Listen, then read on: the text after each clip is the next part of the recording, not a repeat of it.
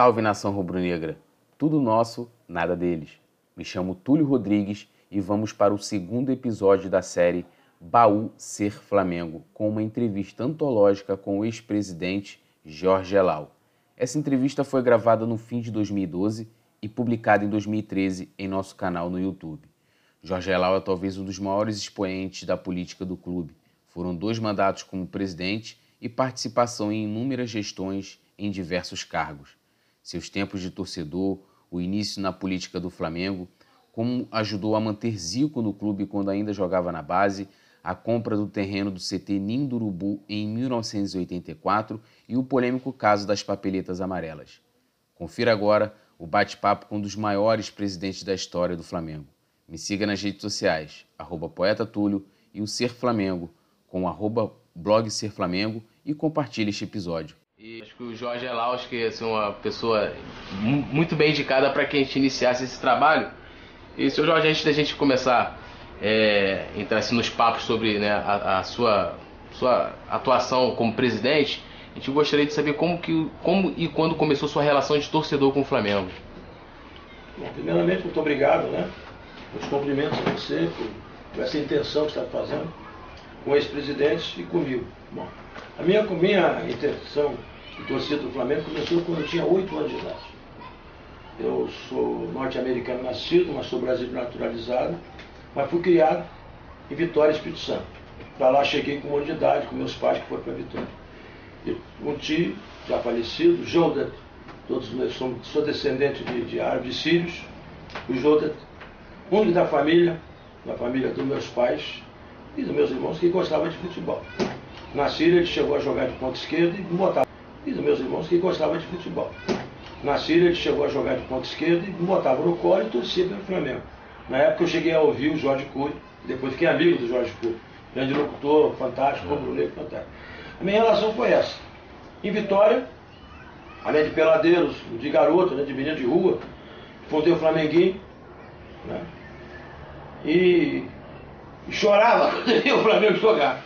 Quando o Flamengo fez o primeiro tricampeonato em 44, gol do Valido, alguns dizem, dizem que foi em cima do Rocher, outros dizem outro, eu não assisti, estava em Vitória um, um, rádio, um rádio grandão da Westinghouse, que era do meu pai, eu cheguei a quebrar. Meu pai nunca me bateu. Mas nesse dia ele viu que puxou a orelha. O grande puxou a orelha. Eu tinha, eu tinha 13 anos, 12 para 13 anos de idade. Foi a minha, minha relação de torcida, foi essa. E evidentemente prossigo muito mais, prefiro que você me pergunte. Eu vim para o Rio de Janeiro com pergunte. Eu vim para o Rio de Janeiro com 17 para 18 anos. Primeiro jogo que eu, do Flamengo no Rio de Janeiro não tinha o Maracanã ainda, fui a São Januário, Quer dizer, eu fui jogar, fui ver um jogo do Flamengo contra o Arsenal. Jair da Rosa Pinto, que era jogador do Flamengo, fez um gol de falta de longe, o goleiro está procurando até hoje. Quer dizer, ali começou, né? Eu fui, vim, fui pro Rio de Janeiro, cidade muito cara do interior, eu doido para ver o Flamengo, né? E foi aí, aí prossegue. Acho que agora também outra pergunta também interessante que tem bem a ver. É, eu, acho, eu acho assim, é sobre você se tornar sócio do Flamengo. Eu acho que sempre tem um motivo né, para que a gente se aproxime mais do clube se tornando sócio. Então, quando e por que o senhor se tornou sócio do Flamengo? Quando eu vim para o Rio de Janeiro, eu vim em função do meu irmão mais velho, Edward, infelizmente já falecido, também sócio, torcedor do Flamengo. Não, não, Edward era remador lá em Vitória, são da minha irmã Vitória, que nasceu em Vitória. É, a relação para ser o presidente, está perguntando? Não, para ser sócio. Sócio. Sócio, não, sócio. Eu me tornei sócio em 57. Né, em 57. A proximidade, nós tínhamos, abrimos loja, meu irmão abriu loja, eu vim ajudá-lo, Rua da Alfândega, no Saara, que é uma história comprida uhum. também do Saara.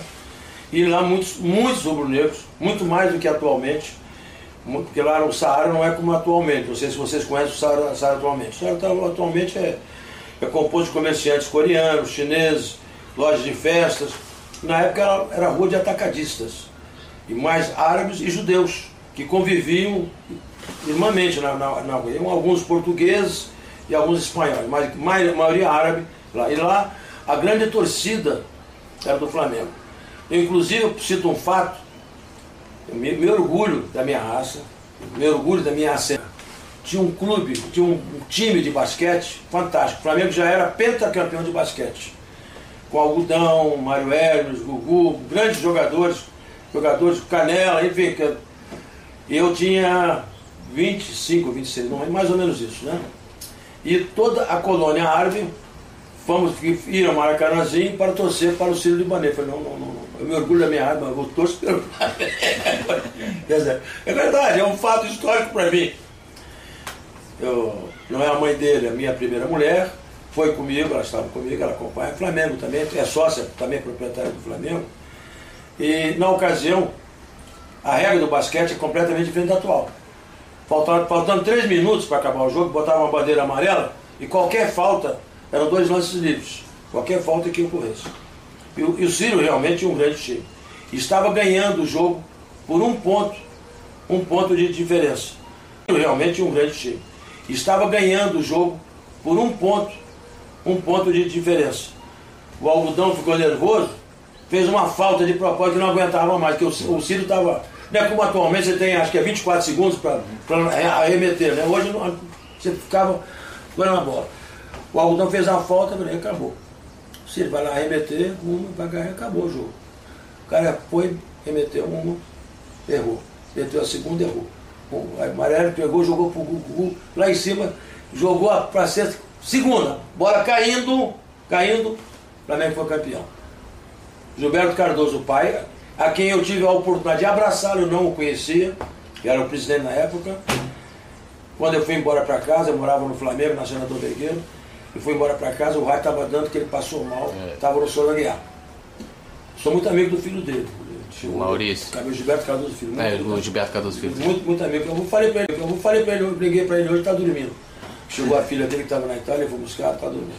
É, ouvi a notícia que ele estava passando mal no Souza Guiar e veio a falecer de, pela manhã. Então essa é uma história minha de Flamengo. Me tornei um comerciante conhecido, juntamente com meus irmãos, lojas Zelal, ficaram conhecidas até 83, mas na época era muito conhecido, muito trabalho. E, e minha dedicação e minha torcida pelo Flamengo. Muito grande, fiquei reconhecido.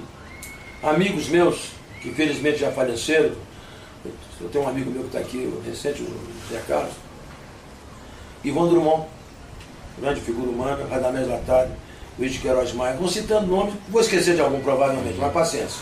Mas todos me incentivavam a vir para o Flamengo, o Flamengo, ajudei, ajudei o atletismo do Flamengo para trás também. Cheguei a ajudar, comprar tecido para os uniformes, essas coisas assim. Uhum. Mas eu era eu sou homem do futebol. Eu sou Flamengo, eu sou Flamengo por causa do futebol. Tá? E aí prosseguimos muito, muito. Num prédio onde nós morávamos, morava o Orlando Souza Barros, já falecido, é, já, é, já rubro-negro, é, o período dele penetra, já, e me levou para o Flamengo, assim, para acertar a minha posição dentro do Flamengo. Mas não, não, não deu. Na época não dava ainda. Em 66, 66, o Fábio Alfati, que foi um grande amigo meu, foi um grande presidente, eu voltei nele, cheguei a votar nele, na época a sede era na Rui Barbosa, onde tem um prédio até hoje a sede, a reunião de conselho, tudo é na Rui Barbosa. Eu votei por duas vezes. Como eu tinha uma ascendência grande no Saara, na ocasião, em 66, o Flamengo deveria ter, nós deveríamos ter pelo menos uns 100 sócios proprietários na região. Na região, sócios proprietários que votariam. Uhum. O Fábio foi, foi acompanhado do Wilton Santos, Marcos de Carvalho, um grande, grande homem da administração Lacerda, o, o pai do Veiga Brito. Brito foi um grande homem que hoje não falta água no Rio de Janeiro por causa dele, por causa do Guandu. Ele fez a obra do, um homem importantíssimo na administração. E ele veio me apresentar o Veiga, que seria candidato à presidência do Flamengo, e que eu pediria do meu voto e meu apoio. Olha, eu sou educado, recebi no meu escritório, no meu escritório, água, cafezinho. Mas eu estava muito chateado, muito pé da vida, porque eu sendo homem do futebol, falei para o Fábio, Fábio, eu sou teu amigo, estou tendo o prazer de conhecer o deputado federal Veiga muito honrado com a presença, muito mesmo, muito honrado, era um grande homem da nossa administração, mas não vou votar nele. O pessoal se assustou. Eu não sei se nesse episódio é que cresceu minha parte política dentro do Flamengo. Eu disse, por que, que eu não vou votar no Fábio? É um, é um voto de protesto. O senhor vai ganhar, eu da Vaz, eu tinha muito crédito. porque o Fábio tinha acabado de vender o, o Gerson, canhotinho, uhum. vendeu o Botafogo. Vendeu o, o, Fati, o Fati é o espanhol, está vivo ainda, tem a minha idade, provavelmente em torno de 80 anos, trabalha na divisão de base do Atlético de Madrid. Vendeu o Fati para o Atlético de Madrid, está lá até hoje. Há uns anos atrás eu estive em Madrid e fui visitá-lo. E depois vendeu o Fefeu. Vocês nem devem, são jovens, não conheceram esses nomes que eu estou falando. O Fefeu médico vendeu para o São Paulo. Ah, rapaz, eu falo do futebol, nosso time não. Merda, nosso time não pode vender. Então eu vou votar contra, mas só por um voto de protesto. Desculpem, vocês vieram me visitar, me sinto muito honrado. E foi aí, marquei presença. E a eleições do Flamengo, ela ocorreu em abril, e não em dezembro como é agora, no final do, no final do ano, de cada ano. André Gustavo Eche, que é um grande amigo meu, é vice-presidente do, lá do COB, comitê no final do ano, de cada ano. André Gustavo Eche, que é um grande amigo meu, é vice-presidente do, lá do COB, Comitê Olímpico, foi presidente.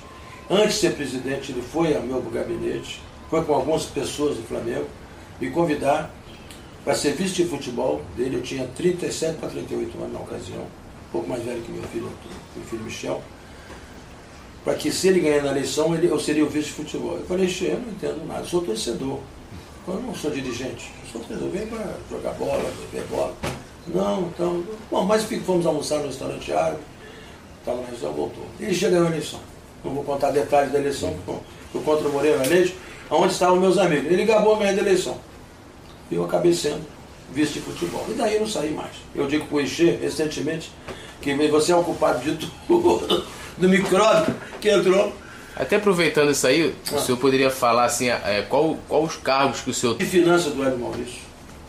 Quando Paulo César Caju foi vendido para a França, para o Olympique de Marseille, eu fui lá, fui levá-lo e fui, e fui buscar um dinheiro no Banco do Brasil em Paris.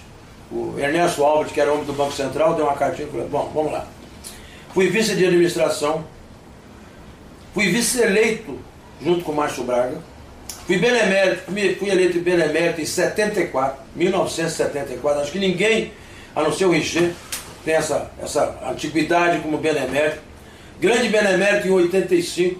Eu e Richer somos mais, sem sermos os mais velhos, somos os mais antigos, grande benemérito.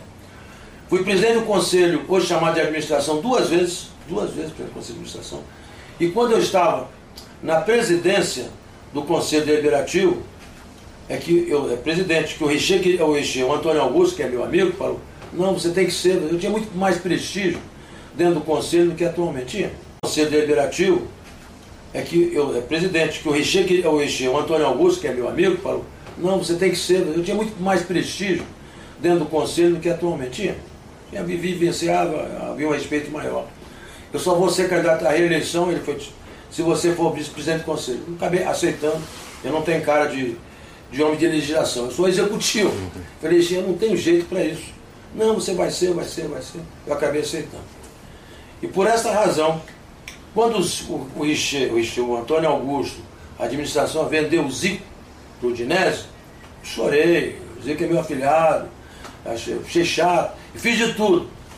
A Adidas, que hoje está retornando ao Flamengo, está retornando ao Flamengo o, o que, quem tomava conta da diesel na época chamava-se o Armin Kinari. Deve estar vivo ainda, não, não mais ouvi. Comprou na minha loja todos os aparelhos eletrodomésticos, como tornou-se um grande amigo meu. Um amigo, e, e a venda do Zico criou uma revolta muito grande do Flamengo. Uma crise imensa e o Antônio Augusto renunciou. Ao renunciar, Eduardo Mota, que aí está, você deve ter entrevistado uhum. provavelmente, ele assumiu por um período que ele, como vice-presidente eleito, assumiu, mas teríamos que ter uma nova eleição. Foi aí que surgiu.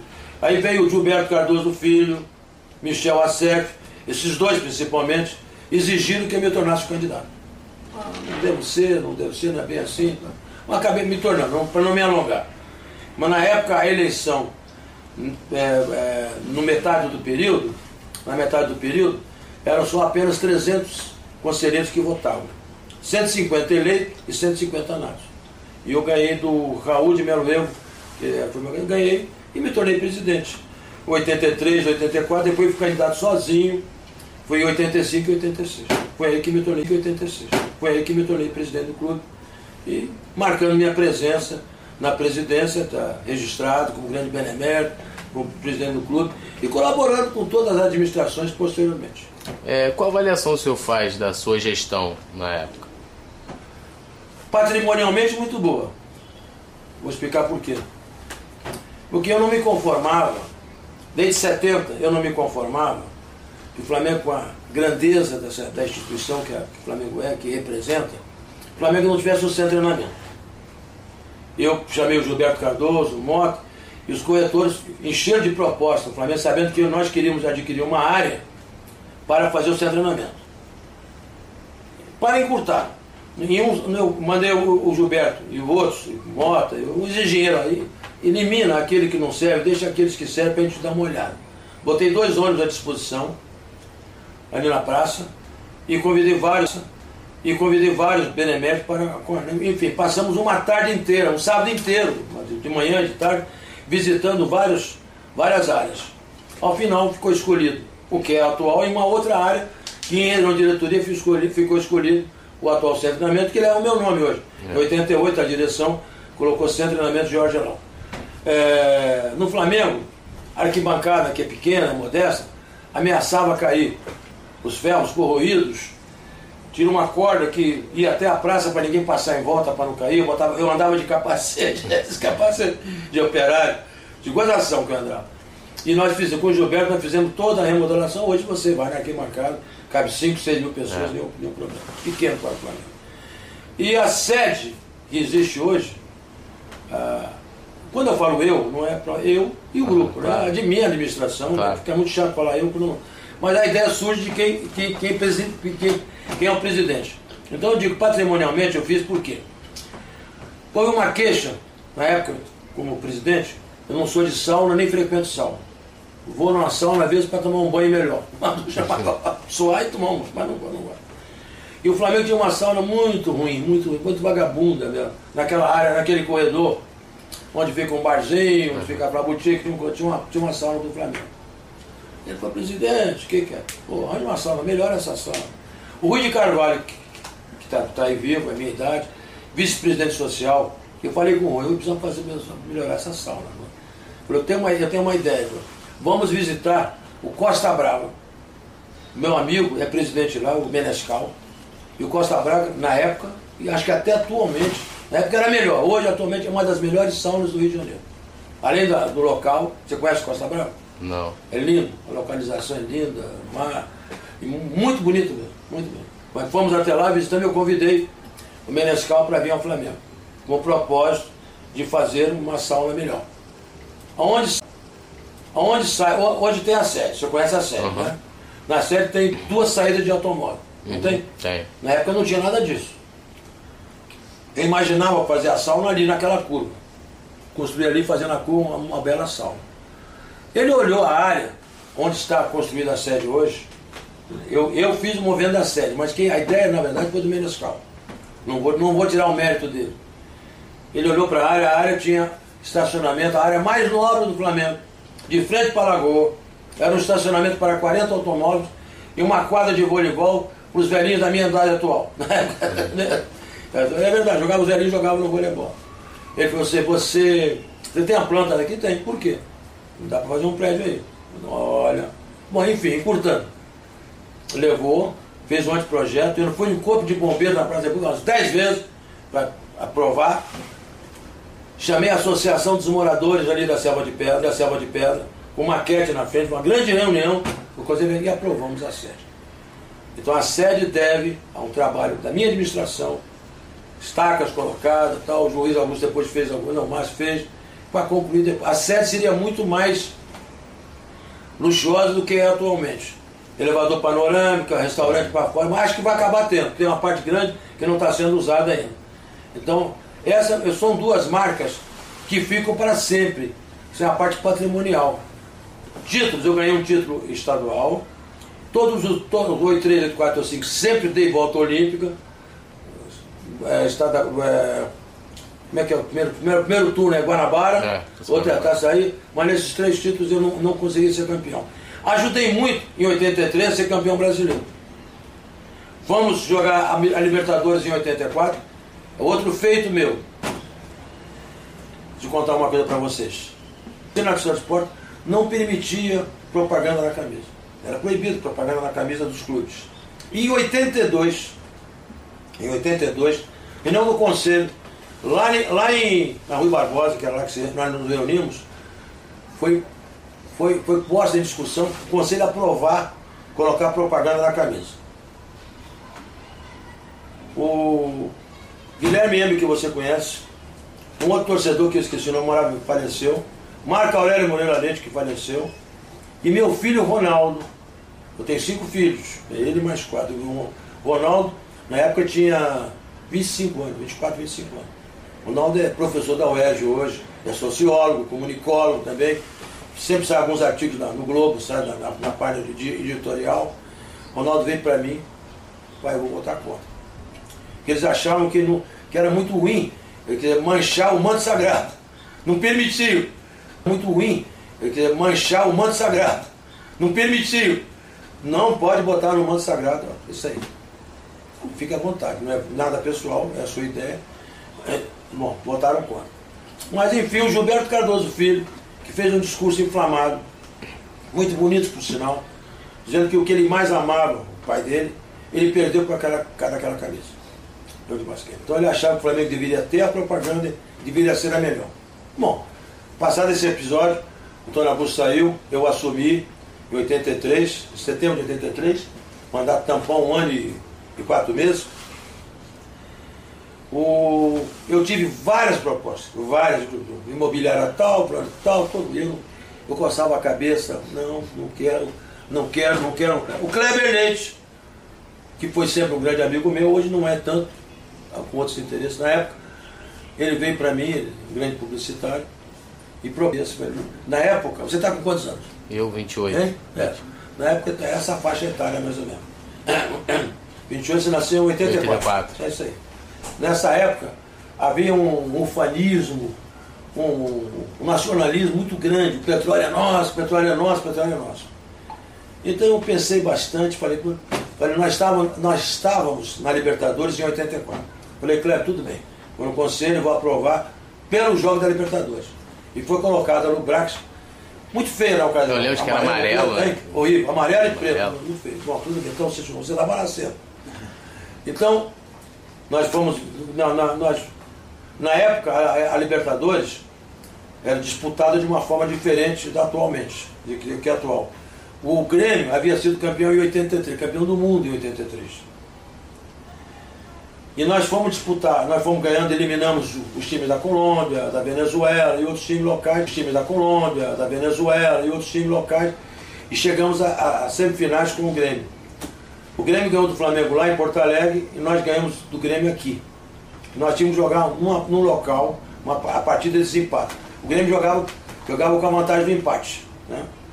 Empatamos de 1 a 1 no jogo no tempo normal, teve a prorrogação de 30 minutos, 0 a 0 Tita perdeu gol na cara, Nunes perdeu gol na cara, era para ter ganho. Chorei muito nesse jogo, e não merecíamos ter perdido. Mas a Lubrax ficou. Em 85 foi feito um contrato melhor, já para o ano inteiro, já, já formato atual. 85, 86, e foi a marca em clube que mais durou, durou 25 anos, fez, fez boda de prata. 25 anos. Em 87, Márcio Braga presidente, houve a Copa União, quando esse clube, foi um movimento muito grande.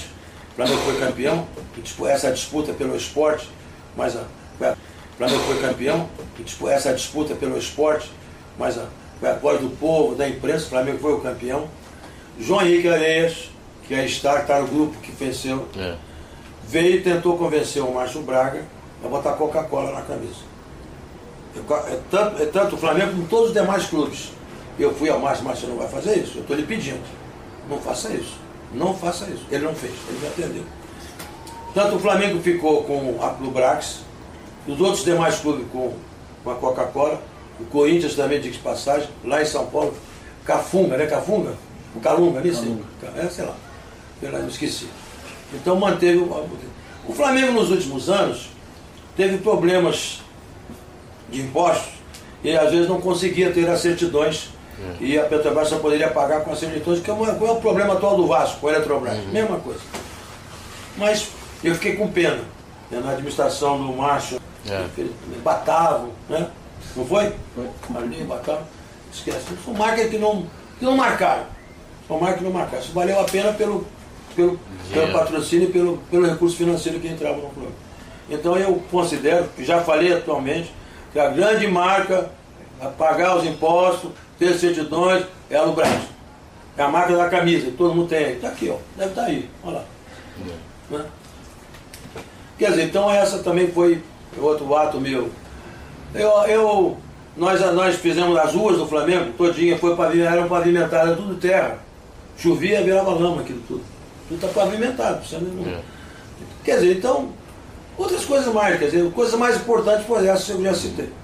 Agora você tem uma, uma história bacana com o Zico, né? Que o Zico ainda, acho que na base, se eu não me engano, quase sai do Flamengo pro pro rival Vasco. Vasco por causa de um prato de comida e o senhor foi responsável por manter aí o Zico, que é o ídolo maior do Flamengo. Conta essa foi responsável por manter aí o Zico, que é o ídolo maior do Flamengo. Conta essa história aí pra Vamos gente. lá, vou contar essa história. Sempre, sempre gostei do futebol do Flamengo, mas sempre gostei muito mais da base. A base é a que me, me E o Celso Garcia, jornalista, já falecido, morador de Quintino, a esposa dele está viva ainda, com os filhos, me trouxe o Zico.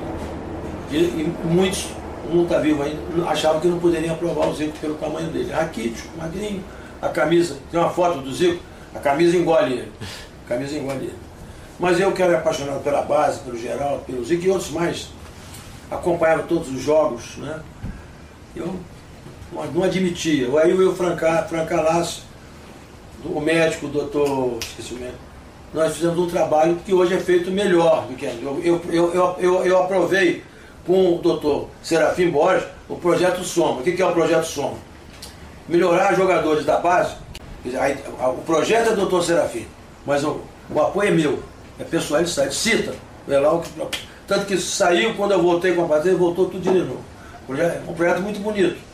É um projeto científico que aprimora a parte física de jogadores, melhorando. Aqueles que têm potencial são escolhidos, os juvenis, juniores e infantis. Então o Zico a mesma coisa foi feito.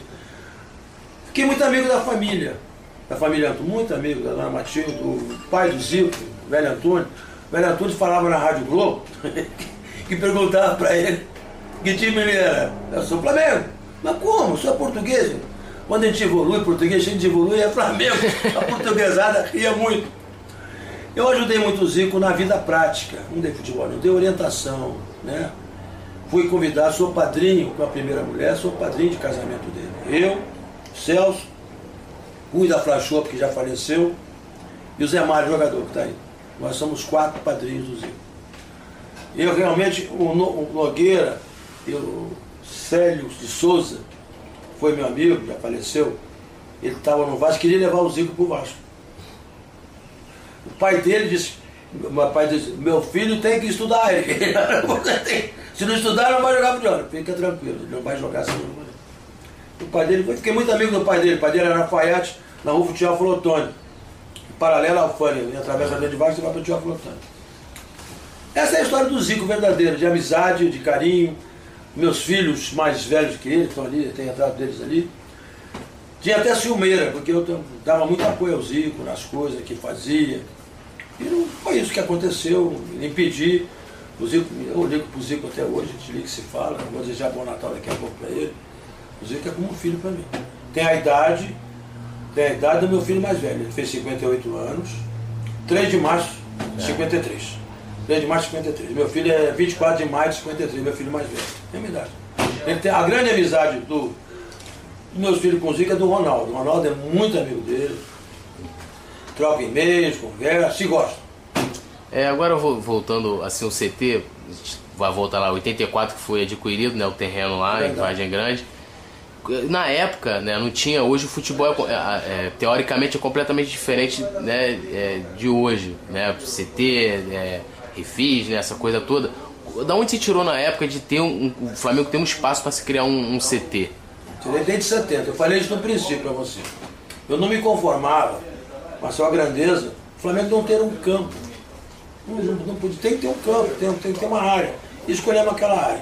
E pra, aproveitando, hoje tem uma área, tem um, tem um campo para o futebol profissional, com instalações que a Patrícia Está tá concluindo, eles deverão concluir. Mas na verdade, quando eu adquiri, foi só para a base. Uhum. Para ter um prédio, botar 200 garotos morando, comendo, estudando, tudo ali próximo, fazer um Barcelonazinho no Flamengo. Uhum. Não, tipo, não, eles têm um Sem, sem imitar, sem imitar na época, hoje se fala muito. Mas era a minha intenção, sempre foi a minha intenção, que o Flamengo tivesse, como tem hoje, tem quatro campos, ia teria um campo menor para jogos oficiais, pode ver a, o projeto. Hoje tem um campo maior lá no final. Você já foi lá? Não, nunca fui. Vale a pena tive a oportunidade. Lá, lá no final tem um campo maior, onde vai ter a, a concentração profissionais. A minha ideia não era ter um campo de profissionais. Não sou contra, não. Estou dizendo, mas a ideia de campo surgiu com a Patrícia, através do Globo, o que ele está fazendo. Eu aceitei. Acho ótimo, tudo bem, tem espaço. Mas a ideia básica era ter aquilo que eu não me conformava. A joga no campo tal, vai lá no campo. Não tinha campo, né? Em, 2000, em 99, recentemente, por exemplo, nós ficamos jogando em em Jacarepaguá, tinha o campo da, da Universal, que fez, desistiu, fui lá, piquei o campo. Para ter jogos oficiais do infantil e do juvenil. É isso. Eu não me conformava. O Flamengo hoje tem campo, a casa está lá, tem poucos, poucos lugares para acomodação. Eu acredito que vamos ampliar. O Flamengo vai ampliar. Esse, esse é o meu projeto. Ninguém fez nada, vou, repetir. Em 89, Gilberto fez, Gilberto que é da administração, ele colocou dois campos, ele colocou tal ajeitou. Toda a administração, ele colocou dois campos, ele colocou, tal, ajeitou. Em 2005, o Márcio Braga fez outra coisa a mais. Mas na verdade quem fez a toalha, quem empurrou foi a Patrícia. Foi a Patrícia. E por que demorou tanto assim, né? Chegar praticamente, vamos botar aí, 28 anos daquilo não ter uma forma? Um absurdo, eu acho um absurdo, um absurdo demorar esse tempo todo, quando tem uma área imensa para, para fazer, criar novos jogadores, criar nova base e tudo mais. Eu conheço a base do Cruzeiro. Conheci Toca Raposo 1, Toca 2, tem a Toca 3, ótimo. Conheci do Atlético Paranaense. Na época, inclusive, na época, inclusive, Paulo O, é vice-presidente de futebol, ele foi a, foi a Itália, foi a, a Madrid, foi a Espanha, para trazer projetos de lá. Para que nós fizemos, nós fizemos um anteprojeto para aquilo. Está tá defasado, evidentemente foi feita uma coisa inteiramente nova trouxe a ideia de lá para colocar o Zagallo, que foi meu treinador em 84, o Isaías Chinoco e outros mais, para você citar, deram opiniões de como deveria ser um, um centramento. Agora, muito ex-presidentes vivos, por que tem tanto assim essas correntes políticas? Por que cada um pensa diferente? O que dá a entender, pelo menos o que passa assim pra gente, é, o torcedor, é que parece que às vezes é uma coisa boa pro Flamengo, mas o cara só de birra vai lá, não, vamos ser contra. Não, e... não isso, isso, de minha parte não existe isso. Eu tenho posições claras, definidas, tenho linha reta dentro do Flamengo. Na campanha pro Jorge eu tinha eu, tinha Gilberto Cardoso, tinha o Mota. Dunst também. O Dunst médio, mas não, vou botar, vou botar pra... Acabou. São quantos presidentes vivos? São 11 ou 10? Veja bem, eu acho que a culpa disso não são nem as tribos diferentes. A culpa disso é, é o estatuto. O estatuto é exagerado. Você pensar bem, a primeira coisa que tem que mudar no estatuto, eu fiz questão de falar isso para o Delay. Tem que mudar o estatuto, botar uma reforma estatutária mais moderna. O estatuto é de 92. Você, para ser candidato do Flamengo, você, o presidente e o vice-presidente que tem que ter as certidões, tudo, está tudo certo. Você tem que ter mais 232 nomes. E tem que ser diferente dos outros. Olha, cinco chapas, se multiplicar, isso 5, 5 por 230 são. Dá quase números de sócios. Mil, mil, que é demais, não pode. É um absurdo. E você tem que optar. Se você por acaso seu nome estiver na minha chapa, estiver na chapa dele, você vai ser consultado em que chapa você quer ficar. Não pode ficar nas duas. Tá certo? Então esse é o primeiro item. Eu acho o Conselho Deliberativo exageradamente grande. É redundância, mas é, é grande. São 1.500, né? É? 1.500. É, não chega a 1.500 hoje, mas por aí, 1.300 e pouco deve ser isso aí. 1.500, é muita coisa. É muita coisa, é muito problema. Eu acho que isso tem que ser mudado um pouquinho. Não sei, não vou dizer a forma qual é, mas há inteligência bastante dentro do clube para mudar. Não é possível. O Conselho de Administração está correto. Não é possível. O Conselho de Administração está correto. São 48 eleitos e 12 da segunda chapa, são 60. E tem os natos. Eu, eu, eu posso falar à vontade porque eu sou nato em todas elas. tá certo? Então, ele era membro do Conselho Administração, eles eram, já não são mais, perderam o cargo. Já perdemos a eleição, entrou o pessoal da, da Azul, e 12 da Patrícia, são 60. Quer dizer, eu acho que a Constituição do Flamengo é correta. Não é bagunça, não. Hoje, para fazer alguma coisa, tem que passar por. Tem que votar o Conselho Fiscal. Tendências podem existir. Mas acho que o Flamengo tem uma, uma Eu acho que tem que diminuir. Primeiro, primeiro tem que. Para ser candidato não precisa de tanto. Tem que ser cinco anos só de proprietário, tem que ter aquela, as qualificações, têm que estar no estatuto, estão corretos. Mas acho que não precisa ter esse número todo. Não precisa ter 120 membros patrimoniais ou laureados, mais 40 é, suplentes, são 160. Outros são 48, mais 24. Você vê, 232 não vai, é muita coisa. Não, não se justifica. Para, para, para, para um colégio eleitoral que normalmente não chega a 3 mil, são 6 mil, é. 5.990 precisamente. Dessa vez foram 2.600 e não sei o quê. É. Certo? Foi mais que na vez anterior. Com cinco candidatos. Hein? Não sei, seria menos, talvez fosse menos. É isso. É, se o senhor hoje fosse presidente é. do Flamengo, como que seria a sua gestão? Ah, difícil agora. Tem pergunta. Bom, ela seria. Seria mais moderna do que foi naquela ocasião, claro. Os tempos mudaram, tecnologia moderna, eu não, eu não sou adapto, é ele que usa, usa tudo, quem usa é ele, não sou eu, eu uso. Eu tenho que aprender. Essa é que é a verdade. Eu não uso e-mail, não uso. Mas ele usa, eu peço ele faz para mim. Então é isso, quer dizer, eu faria uma mudança muito grande. Primeiro, primeiro a base seria muito mais, uma importância muito grande a base, que é a minha, menina dos meus olhos, que eu gosto mais de tudo, tá certo? E hoje, você não prende mais um jogador. Você tem que só depois dos 16 anos, 18, tem que, aí você não pode prender, fazer contrato. É. Os jogadores são muito aliciados. O Flamengo teria que ter agente do próprio Flamengo para poder contratar os, caras, entendeu? Essa é a minha ideia. Tem ideias modernas para você adequar ao Flamengo atual. Se modernizar. E isso é o futebol, do futebol. Uhum. Outras áreas eu não falo tanto que eu nem entendo. É, então, o futebol, eu tenho certeza que eu adaptaria melhor do que está atualmente. Tomara que eles consigam. A gente pode polemizar um pouquinho agora. Pode, à vontade. É, eu tava né, pesquisando Pode polemizar à vontade. Aí vontade. teve lá, eu, durante a sua gestão, aquele negócio lá do, do dinheiro, que, que disseram que tava na conta Léo Rabelo, que ele disse que ia pro, pro esporte amador, aí disseram que foi compra de juiz. O senhor pode explicar isso aí? Pode. Só o senhor dá a sua versão. Já, já transitou. Foi compra de juiz. O senhor pode explicar isso aí? Pode. Só o senhor dá a sua versão. Já, já...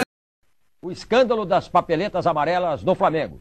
O Conselho Deliberativo do clube exige o retorno dos 300 mil cruzados que saíram do clube e foram parar na conta do vice-presidente de esportes amadores, Léo Rabelo. Da sua versão. Já, já transitou em julgado, né? Vou explicar por educação. Já transitou em julgado em todos os fóruns. Tá? Em todos os fóruns. A papeleta amarela, é isso que você quer falar? É. é mais, mais claro. Hoje tem papeleta de todas as cores. todas. Hoje tem tricolor, é. azul bicolor e arco-íris, tem todas as papeletas. Tá? Todas. Não se iluda. Infelizmente é o submundo do futebol. Tá? O dinheiro foi usado. Não foi na, nunca o Léo Rabelo foi. Tá? Se alguém falou, falou errado. O Léo Rabelo conseguiu o dinheiro, 300 mil reais, para acertar dentro do clube que foi exigido. Foi ajudar quando o pessoal da, daquela empresa de automóvel, como é o nome da empresa? Que eu trabalhava lá. Consórcio? O consórcio, já faleceu. É. O consórcio deu, emprestou o Léo, 3 mil reais. Vou dar agudo hoje. A compra, a compra não de juízes, a jogadores. Você é campeão carioca, você não perder para pequeno. Não perde ponto para pequeno, você sai campeão. Pode perder para o Vasco um jogo, outro, você. Então, o pequeno ninguém olha muito. Ninguém olha muito. Essa é não, você não situa muito. Não tem, hoje tem televisão de tudo, né? tem curso, é. tem tudo. Mas antigamente não tinha. Você adquirir lhe dá tanto, você facilita o jogo para nós, do Bom Sucesso, do Botafogo, do Bangu. Isso aconteceu. Todos, todos os dirigentes do Flamengo assinaram. Está lá, quem quiser ir lá buscar na tesouraria, presidente do Conselho Assessor, fiscal, todo mundo assinou, aprovando. E o que aconteceu foi isso. O Orlando Souza que era meu amigo, morou no mesmo prédio, queria ser presidente do Flamengo, candidato. Eu não apoiei, ficou louco, ficou alucinado. Quer dizer, você, ele, no Flamengo, foi denunciado dentro do Flamengo. O próprio Flamengo teve a denúncia do Orlando Souza Já faleceu. A, a, filha dele foi na rua, me cumprimentou. A, a Irene e a Glorinha, sua irmã, eram amigas. Ela tem a mesma idade da Glorinha, tem 50 e poucos anos.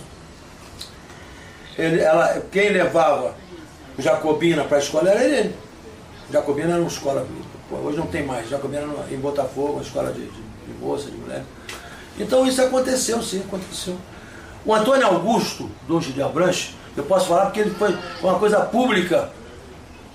Paulo deu 10 mil dólares, está vivo aí o Figueiredo, o Gênio Figueiredo, em Assunção, para botar um juiz, por favor, quando nós fomos campeões da Libertadores. Disse, colocou e falou. Ninguém falou nada. No meu caso, nós fomos julgados dentro do próprio Conselho do Flamengo, Conselho da, da Federação Carioca. Porque era que, que, que o Flamengo recebe o dinheiro público, né? Então é. não podia fazer essas atitudes, era legal. Fomos absolvidos em todas. Por isso que eu estou lhe contando com, uhum. com tristeza, mas. Aonde estão esses 300 mil cruzados? Bem, os 300 mil cruzados, eles estão onde, para onde foram destinados realmente. Essa importância, ela tinha um destino de gratificação ao esporte amador, ao futebol profissional logo após a conquista da taça, da taça Rio de Janeiro e também do campeonato estadual. E como, era, como era uma importância que não poderia ser contabilizada de imediato, o presidente me solicitou que nós fizéssemos esse pagamento dessa forma. Agora a gente vai ficar de novo bem leve o assunto. Se eu falar de um momento marcante, inesquecível que o Flamengo proporcionou para o senhor. Tem vários, né? Você marcar um tem um monstro. Inesquecível são vários. Vários. A Copa, quando, quando fomos. Eu, eu, a Libertadores, eu, eu assisti todas. Assisti o um jogo contra o Cobreloa de 2 a 0 que foi jogado em Montevidéu. Eu estava lá. O Zico fez o gol para mim, que ele mais comemorou na vida dele. Se você entrevistar o vídeo, quando ele marcou o gol de 2 a 0 o, o, o zagueiro, Mário Souto, dava porrada de, de, de pedra, que a televisão não mostrava, mas nós estávamos por detrás, estava o Bosco, eu, eu, Bosco, sentei atrás, é presidente do conselho que eu sentei atrás, que não era dentro do campo que se sentava. O Flamengo aqui, o Cobreiro lá. Nesse momento eu cheguei a achar muito, muito emocionante esse gol, sabe? Nesse momento eu cheguei a achar muito, muito emocionante esse gol, essa vibração. Depois saímos no ombro, ele falou, como é que é, chefe? Gostou? Ele me sacaneando. Pergunta, para mim não foi o gol mais bonito, foi o gol que ele mais vibrou. A Copa do Mundo eu assisti na Lapa, com o Márcio Braga. Tinha uma, tinha uma churrascaria, tinha telões. Eu eu não podia ir ao Japão. Tinha loja, 81, Natal, 13 de dezembro, que foi recente. Eu não fui. Não podia. Ir ao Japão não é ir a São Paulo e voltar, é. não ia ali e voltar. Não, ia, não dava para ir. Assistimos lá, vibramos muito, foi um momento muito marcante também. E outro momento que me faz chorar e me emocionar foi a camisa do Zico. Não está aqui comigo, está tá, O Zico marcou a sua despedida como profissional do Flamengo no jogo em Juiz de Fora, contra o Fluminense. Eu era vice de futebol na ocasião, não era mais o presidente. Não sei a data exata, mas aqui no segundo tempo ele sairia, o juiz apitava, ele ia sair, ia aplaudido e embora, saiu então, tudo bem. O Zico fez um gol de falta, nós ganhamos de 4 ou 5 a 0. 5 a 0. 5 a 0. É isso aí. O Zico fez um gol de falta no Ricardo Pinto que nunca mais jogou. Porque ele disse que era uma honra. É. Preparado o galinho de direita, bateu lá dentro.